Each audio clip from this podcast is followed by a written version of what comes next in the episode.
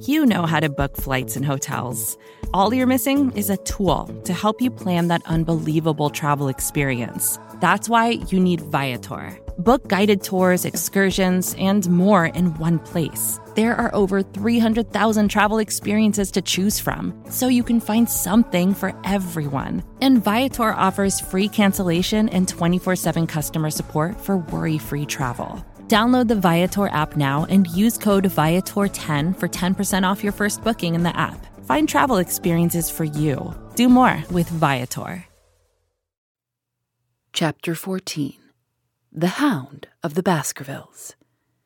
One of Sherlock Holmes's defects, if indeed one may call it a defect, was that he was exceedingly loath to communicate his full plans to any other person until the instant of their fulfillment. Partly it came, no doubt, from his own masterful nature, which loved to dominate and surprise those who were around him.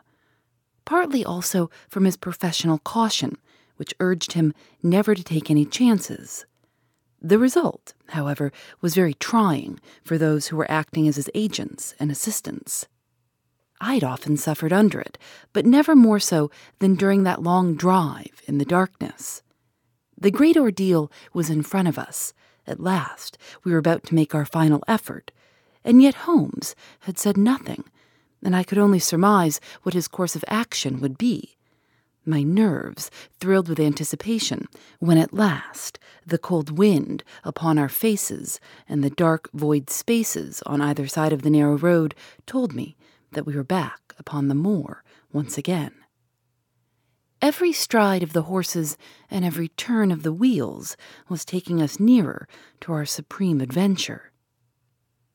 Our conversation was hampered by the presence of the driver of the hired wagonette, so that we were forced to talk of trivial matters when our nerves were tense with emotion and anticipation. It was a relief to me, after that unnatural restraint, when we at last passed Frankland's house and knew that we were drawing near to the hall and to the scene of action. We did not drive up to the door, but got down near the gate of the avenue. The wagonette was paid off and ordered to return to Coombe Tracey forthwith, while we started to walk to Merripit House. Are you armed, Lestrade? The little detective smiled. As long as I have my trousers, I have a hip pocket, and as long as I have my hip pocket, I have something in it. Good. My friend and I are also ready for emergencies. You're mighty close about this affair, Mr. Holmes. What's the game now? A waiting game. My word, it does not seem a very cheerful place, said the detective with a shiver, glancing round him at the gloomy slopes of the hill and at the huge lake of fog which lay over the Grimpen Mire. I see the lights of a house ahead of us. That is Merripit House, and the end of our journey. I must request you to walk on tiptoe and not to talk above a whisper. We moved cautiously along the track as if we were bound for the house. But Holmes halted us when we were about two hundred yards from it. This will do, said he. These rocks upon the right make an admirable screen. We are to wait here? Yes. We shall make our little ambush here. Get into this hollow, Lestrade. You've been inside the house, have you not, Watson? Can you tell the position of the rooms? What are those latticed windows at this end? I think they are the kitchen windows. And the one beyond, which shines so brightly? That is certainly the dining room. The blinds are up. You know the lie of the land best. Creep forward quietly and see what they are doing, but for heaven's sake, don't let them know that they are watched. I tiptoed down the path and stooped behind the low wall which surrounded the stunted orchard. Creeping in its shadow, I reached a point where I could look straight through the uncurtained window. There were only two men in the room Sir Henry and Stapleton. They sat with their profiles towards me on either side of the round table. Both of them were smoking cigars, and coffee and wine were in front of them. Stapleton was talking with animation, but the baronet looked pale and distraught. Perhaps the thought of that lonely walk across the ill omened moor was weighing heavily upon his mind.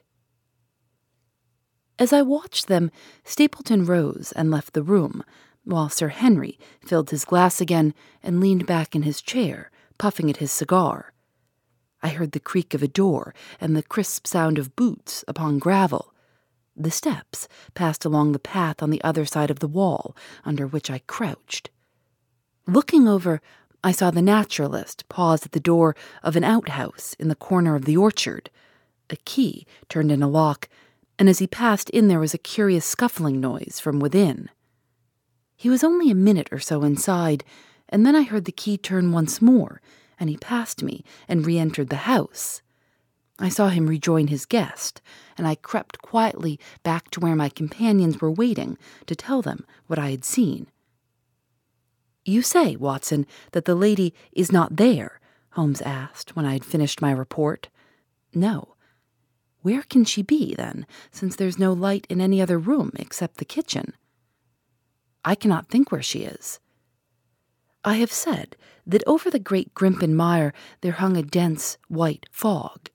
It was drifting slowly in our direction and banked itself up like a wall on that side of us, low but thick and well defined. The moon shone on it, and it looked like a great shimmering ice field with the heads of the distant tors as rocks borne upon its surface. Holmes's face was turned towards it, and he muttered impatiently as he watched its sluggish drift. It's moving towards us, Watson. Is that serious? Very serious. Indeed, the one thing upon earth which could have disarranged my plans. He can't be very long now. It's already ten o'clock. Our success, and even his life, may depend upon his coming out before the fog is over the path. The night was clear and fine above us. The stars shone cold and bright, while a half moon bathed the whole scene in a soft, uncertain light. Before us lay the dark bulk of the house, its serrated roof and bristling chimneys hard outlined against the silver spangled sky. Broad bars of golden light from the lower windows stretched across the orchard and the moor.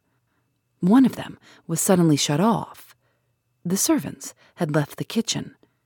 There only remained the lamp in the dining room, where the two men, the murderous host, and the unconscious guest, still chatted over their cigars. Every minute, that white woolly plain, which covered one half of the moor, was drifting closer and closer to the house. Already, the first thin wisps of it were curling across the golden square of the lighted window, the farther wall of the orchard was already invisible, and the trees were standing out of a swirl of white vapor. As we watched it, the fog wreaths came crawling round both corners of the house and rolled slowly into one dense bank on which the upper floor and the roof floated like a strange ship upon a shadowy sea. Holmes struck his hand passionately upon the rock in front of us and stamped his feet in his impatience. If he isn't out in a quarter of an hour, the path will be covered. In half an hour, we won't be able to see our hands in front of us. Shall we move farther back upon higher ground?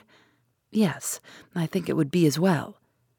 So, as the fog bank flowed onward, we fell back before it until we were half a mile from the house and still that dense white sea, with the moon silvering its upper edge, swept slowly and inexorably on. We are going too far, said Holmes. We dare not take the chance of his being overtaken before he can reach us. At all costs, we must hold our ground where we are. He dropped on his knees and clapped his ear to the ground. Thank God, I think that I hear him coming. A sound of quick steps broke the silence of the moor. Crouching among the stones, we stared intently at the silver tipped bank in front of us. The steps grew louder, and through the fog, as through a curtain, there stepped the man whom we were awaiting. He looked round him in surprise as he emerged into the clear, starlit night. Then he came swiftly along the path, passed close to where we lay, and went on up the long slope behind us. As he walked, he glanced continually over either shoulder, like a man who was ill at ease.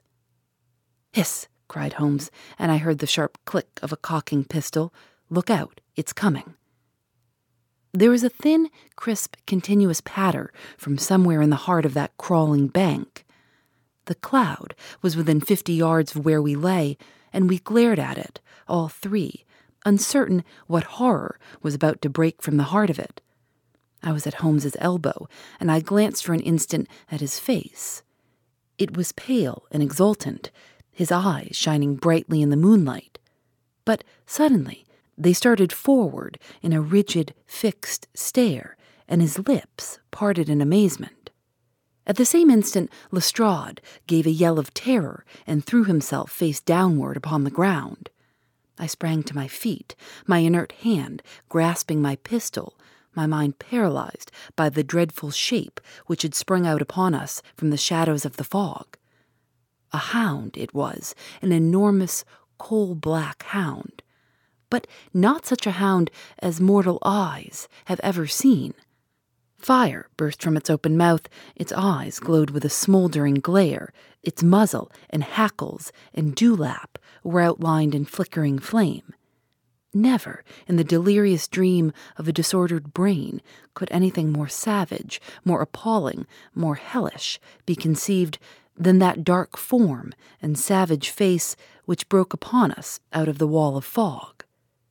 With long bounds, the huge black creature was leaping down the track, following hard upon the footsteps of our friend. So paralyzed were we by the apparition that we allowed him to pass before we recovered our nerve. Then Holmes and I both fired together, and the creature gave a hideous howl, which showed that one at least had hit him. He did not pause, however, but bounded onward. Far away on the path, we saw Sir Henry looking back, his face white in the moonlight, his hands raised in horror, glaring helplessly at the frightful thing which was hunting him down. But that cry of pain from the hound had blown all our fears to the winds. If he was vulnerable, he was mortal, and if we could wound him, we could kill him. Never have I seen a man run as Holmes ran that night. I am reckoned fleet of foot, but he outpaced me as much as I outpaced the little professional.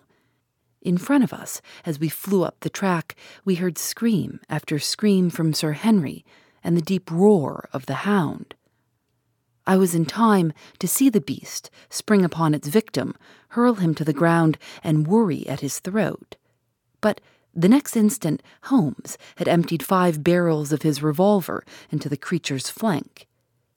With a last howl of agony and a vicious snap in the air, it rolled upon its back, four feet, pawing furiously, and then fell limp upon its side. I stooped, panting, and pressed my pistol to the dreadful shimmering head, but it was useless to press the trigger. The giant hound was dead. Sir Henry lay insensible where he had fallen. We tore away his collar, and Holmes breathed a prayer of gratitude when we saw that there was no sign of a wound and that the rescue had been in time. Already our friend's eyelids shivered, and he made a feeble effort to move. Lestrade thrust his brandy flask between the baronet's teeth, and two frightened eyes were looking up at us. My God, he whispered, what was it? What in heaven's name was it? It's dead, whatever it is, said Holmes. We've laid the family ghost, once and forever. In mere size and strength, it was a terrible creature which was lying stretched before us. It was not a pure bloodhound, and it was not a pure mastiff but it appeared to be a combination of the two gaunt, savage, and as large as a small lioness. Even now, in the stillness of death, the huge jaws seemed to be dripping with a bluish flame, and the small, deep set, cruel eyes were ringed with fire. I placed my hand upon the glowing muzzle, and as I held them up, my own fingers smoldered and gleamed in the darkness. Phosphorus, I said. A cunning preparation of it, said Holmes, sniffing at the dead animal. There's no smell which might have interfered with his power of scent. We owe you a deep apology, Sir Henry, for having exposed you to this fright. I was prepared for a hound, but not for such a creature as this, and the fog gave us little time to receive him. You have saved my life. Having first endangered it, are you strong enough to stand? Give me another mouthful of that brandy, and then I shall be ready for anything. So, now, if you will help me up, what do you propose to do? To leave you here. You are not fit for further adventures tonight. If you will wait, one or other of us will go back with you to the hall. He tried to stagger to his feet, but he was still ghastly pale and trembling in every limb. We helped him to a rock, where he sat shivering, with his face buried in his hands. We must leave you now, said Holmes. The rest of our work must be done, and every moment is of importance. We have our case, and now we only want our man. It's a thousand to one against our finding him at the house, he continued as we retraced our steps swiftly down the path.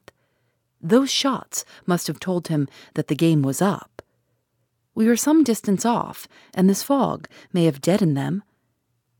He followed the hound to call him off, of that you may be certain. No, no, he's gone by this time, but we'll search the house and make sure.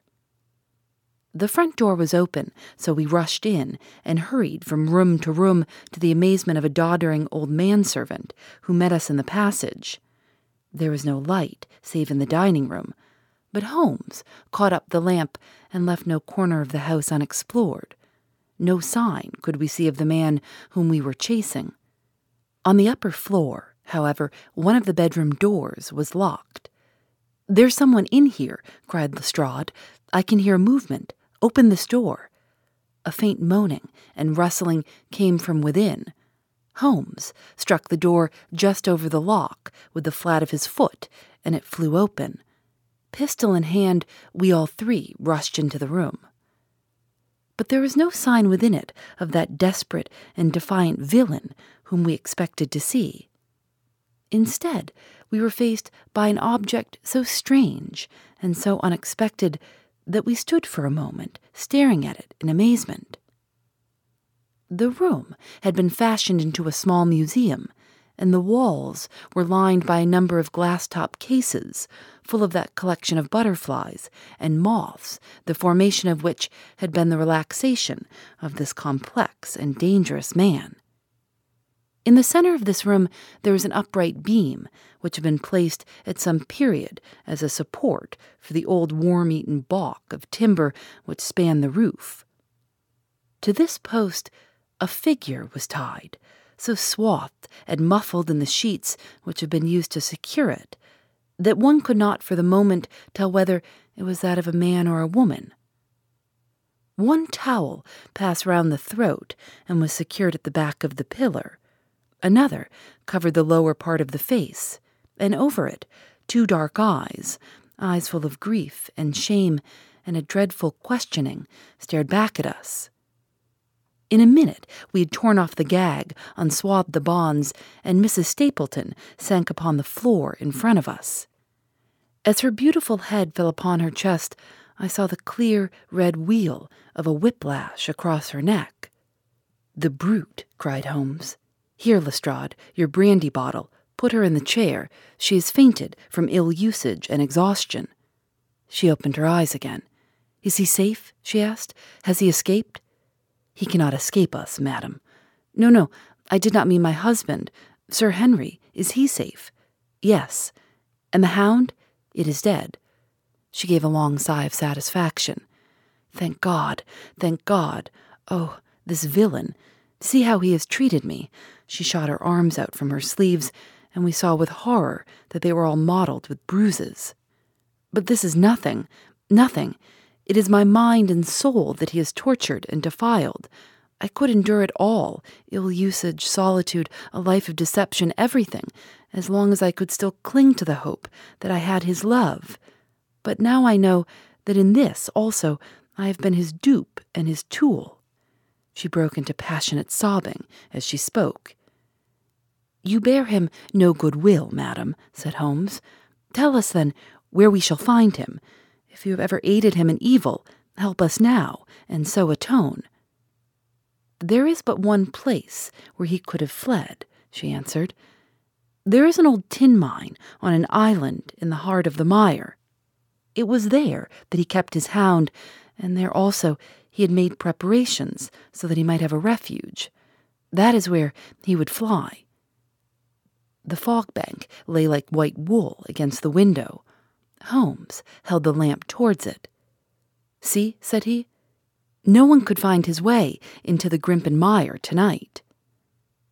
She laughed and clapped her hands. Her eyes and teeth gleamed with fierce merriment. He may find his way in, but never out, she cried. How can he see the guiding wands tonight? We planted them together, he and I, to mark the pathway through the mire. Oh, if I could only have plucked them out today, then indeed you would have had him at your mercy. It was evident to us that all pursuit was in vain until the fog had lifted. Meanwhile, we left Lestrade in possession of the house, while Holmes and I went back with the baronet to Baskerville Hall. The story of the Stapletons could no longer be withheld from him, but he took the blow bravely when he learned the truth about the woman whom he had loved. But the shock of the night's adventures had shattered his nerves, and before morning he lay delirious in a high fever under the care of Dr. Mortimer. The two of them were destined to travel together round the world before Sir Henry had become once more the hale, hearty man that he had been before he became master of that ill omened estate. And now I come rapidly to the conclusion of this singular narrative, in which I have tried to make the reader share those dark fears and vague surmises which clouded our lives so long and ended in so tragic a manner. On the morning after the death of the hound, the fog had lifted, and we were guided by Mrs. Stapleton to the point where they had found a pathway through the bog. It helped us to realize the horror of this woman's life when we saw the eagerness and joy with which she laid us on her husband's track. We left her standing upon the thin peninsula of firm, peaty soil which tapered out into the widespread bog. From the end of it, a small wand, planted here and there, showed where the path zigzagged from tuft to tuft of rushes among those green scummed pits and foul quagmires which barred the way to the stranger. Rank reeds and lush, slimy water plants set an odor of decay and a heavy miasmic vapor onto our faces, while a false step plunged us more than once thigh deep into the dark, quivering mire, which shook for yards in soft undulations around our feet. Its tenacious grip plucked at our heels as we walked, and when we sank into it, it was as if some malignant hand was tugging us down into those obscene depths, so grim and purposeful was the clutch in which it held us. Once only we saw a trace that someone had passed that perilous way before us. From amid a tuft of cotton grass which bored up out of the slime, some dark thing was projecting. Holmes sank to his waist as he stepped from the path to seize it, and had we not been there to drag him out, he could never have set his foot upon firm land again. He held an old black boot in the air. Meyers, Toronto, was printed on the leather inside. It is worth a mud bath, said he. It is our friend Sir Henry's missing boot. Thrown there by Stapleton in his flight. Exactly. He retained it in his hand after using it to set the hound upon the track. He fled when he knew the game was up, still clutching it, and he hurled it away at this point of his flight. We know at least that he came so far in safety. But more than that, we were never destined to know, though there was much which we might surmise. There was no chance of finding footsteps in the mire, for the rising mud oozed swiftly in upon them. But as we at last reached firmer ground beyond the morass, we all looked eagerly for them, but no slightest sign of them ever met our eyes. If the earth told the true story, then Stapleton never reached that island of refuge towards which he struggled through the fog upon that last night. Somewhere in the heart of the great Grimpen mire, down in the foul slime of the huge morass which had sucked him in, this cold and cruel hearted man is forever buried. Many traces we found of him in the bog girt island where he had hid his savage ally. A huge driving wheel and a shaft, half filled with rubbish, showed the position of an abandoned mine. Beside it were the crumbling remains of the cottages of the miners, driven away, no doubt, by the foul reek of the surrounding swamp. In one of these, a staple and chain with a quantity of gnawed bones showed where the animal had been confined. A skeleton with a tangle of brown hair adhering to it lay among the debris. A dog, said Holmes. By Jove, a curly haired spaniel. Poor Mortimer will never see his pet again. Well, I do not know that this place contains any secret which we have not already fathomed. He could hide his hound, but he could not hush its voice, and hence came those cries, which even in daylight were not pleasant to hear. On an emergency, he could keep the hound in the outhouse at Merripit, but it was always a risk, and it was only on the supreme day, which he regarded as the end of all his efforts, that he dared do it. This paste in the tin is no doubt the luminous mixture with which the creature was daubed. It was suggested, of course, by the story of the family hellhound, and by the desire to frighten old Sir Charles to death. No wonder the poor devil of a convict ran and screamed, even as our friend did, and as we ourselves might have done when we saw such a creature bounding through the darkness of the moor upon his track. It was a cunning device, for, apart from the chance of driving your victim to his death, what peasant would venture to inquire too closely into such a creature should he get sight of it, as many have done upon the moor? I said it in London, Watson, and I say it again now, that never yet have we helped to hunt down a more dangerous man than he who is lying yonder he swept his long arm towards the huge, mottled expanse of green splotched bog, which stretched away until it merged into the russet slopes of the moor. Phoebe Reads a Mystery is recorded in the studios of North Carolina Public Radio, WUNC.